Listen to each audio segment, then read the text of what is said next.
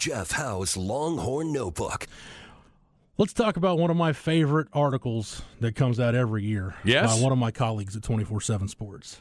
It's Bud Elliott. He's been doing this for over a decade now. The blue chip ratio. Yeah. And Bud's theory is basically, and he's not wrong, and I'll give you the, the rationale here in a minute. The blue chip ratio basically means to win a national championship, history shows you've got to recruit more five and four star players than you do two and three star players. Prospects. I mean, I just I need to correct myself.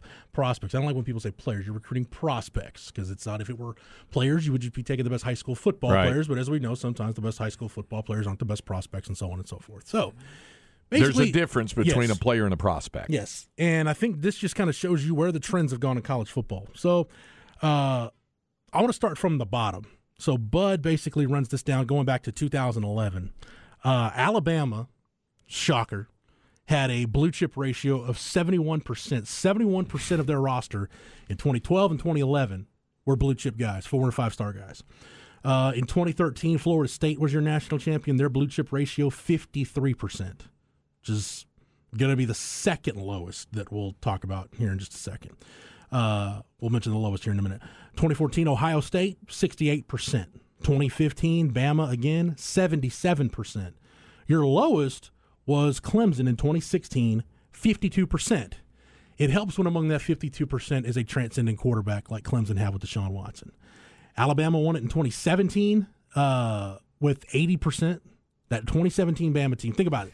That was you had Tua, Najee Harris, DeVonta Smith. Those guys were freshmen. Alex Leatherwood. Those were freshmen playing significant, or playing and or starting in the national championship game. Okay. Bama was at 77%, uh, or 80%, excuse me, in 17.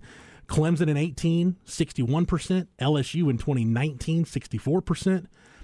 Alabama in 2020, that offense, Sarkad's one of the best college football offenses we've seen in the last quarter century. Yes. 83% of their roster was five and four star guys. Georgia was at 80% two years ago, and Georgia was at 70% last year, 77% last year when they won the national title. So, who are the 16 programs, Craig, you might ask, that have a chance to win the national championship? You can go all the way down. Auburn at 51%, they're over the threshold. Now, they've got some challenges. They were not very good last year under Bryan Harsin and Cadillac Williams for the few games he was interim. We'll see if Hugh Freeze can get that turned around. I'm sure that blue chip blue chip ratio is going to climb in Right. Hugh Freeze. I have no doubt about that. Right. Uh, USC at 52%, Michigan at 54, Penn State at 55, Miami at 61%, Florida at 64%. You know, it's a common theme here. Like these are traditional blue blood programs that are all over the threshold. Uh, Notre Dame at 65%, Oregon at 67%, and then at 70%, Texas and Oklahoma, both 70% of their rosters are blue chip guys. Now you go up from there, LSU at 71%, Clemson at 72%. The four, you want to take a guess who's got the fourth highest blue chip ratio in the country? Hmm. The top three should be a dead giveaway. Well, well, the top three I would see say would be in some order: Alabama, Georgia, Ohio State. But Alabama won at 90%. Yeah. Like Nick Saban, unless you're a kicker or a punter, Nick Saban So who's number two?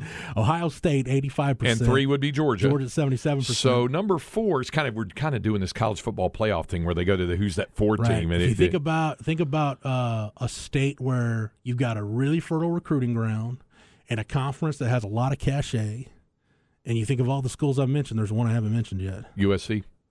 No, see, you already said LSU. That's why I didn't. How uh, about Texas A&M at seventy three percent? Okay, So talent, A&M fans should technically not be your problem. I, I thought Rod was mentioning some of this yesterday.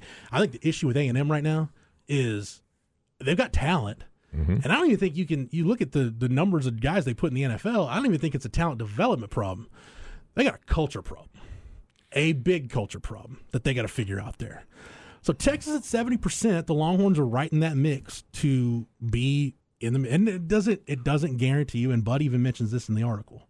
You- it, just because you're, uh, and I, I'll give. I'll, I'll, I'll give you this paragraph. I'll read it verbatim, just so you can kind of put into context what all this means. okay. And you can, by the way, this is on the front page at Horns 24 7 right now. You can go there get it. You don't even need a subscription, it's a free article. Uh, that's not to say that development doesn't matter. It certainly does, but nobody wins a national title by player development in lieu of elite recruiting.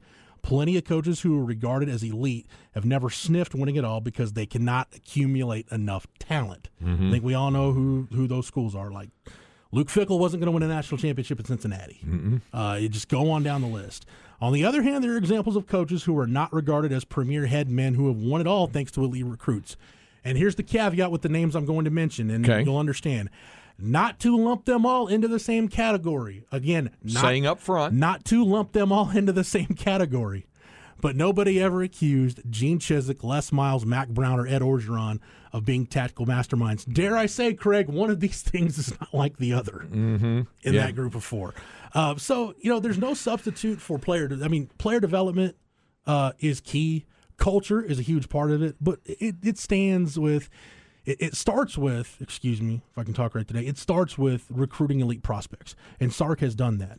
What what makes me hopeful that this is actually going to mean something under Steve Sarkisian because where when you look back at Texas in the blue chip ratio, it had gone down under Mack to where I think by the time Tom Herman took the job, I think his first team at Texas, I want to say the blue chip ratio was 46, 47 percent. Wow. Yeah, you, more than half of your roster were not blue chip guys at Texas. Uh, that's just and, and part of that was you had a lot of attrition from that year coaching turnover. Remember, Tom Herman ran out a lot of guys that went on to Power Five programs and played significant snaps. And one guy in particular, Jordan Elliott, ended up getting drafted.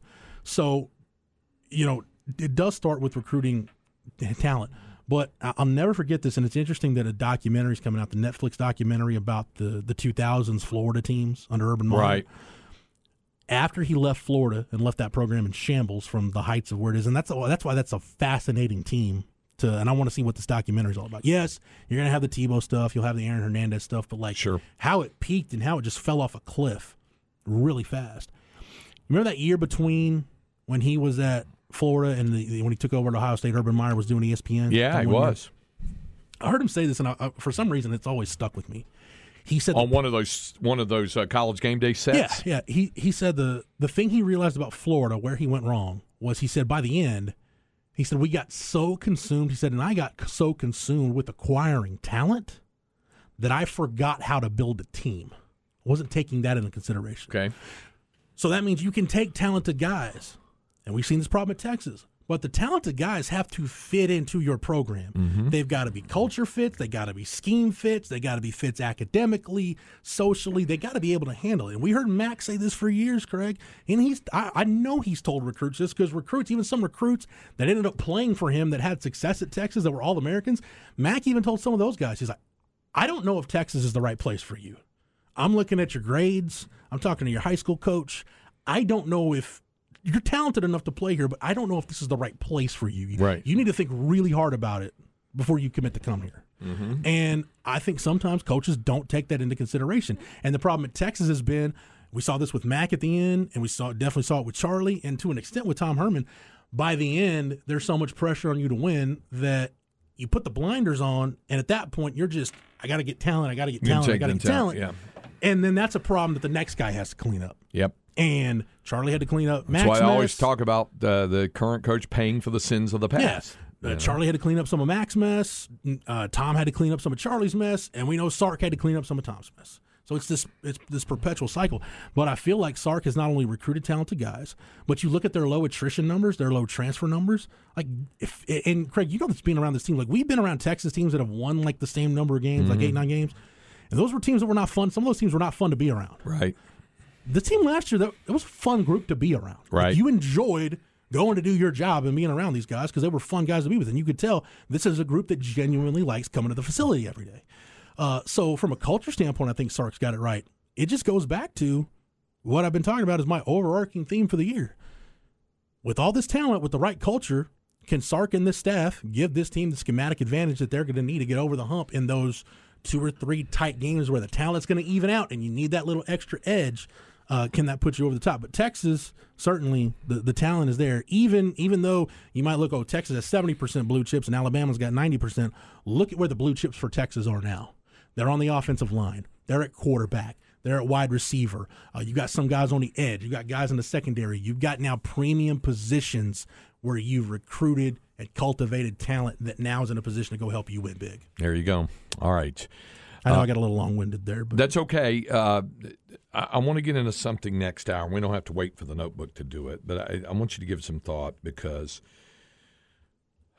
the vibe I get from the past, uh, and even just in this current day and time, from a lot of fans, is a, a struggle with the word culture uh, because there are varying definitions and meanings of what it means in terms of a college athletic program, football, basketball, or baseball. Now, it is the buzzword for coaches, no doubt about it. yeah, Uh, but it's like that drop we have Nick Saban. Tell me what it means. What does it all mean? You know, there's there.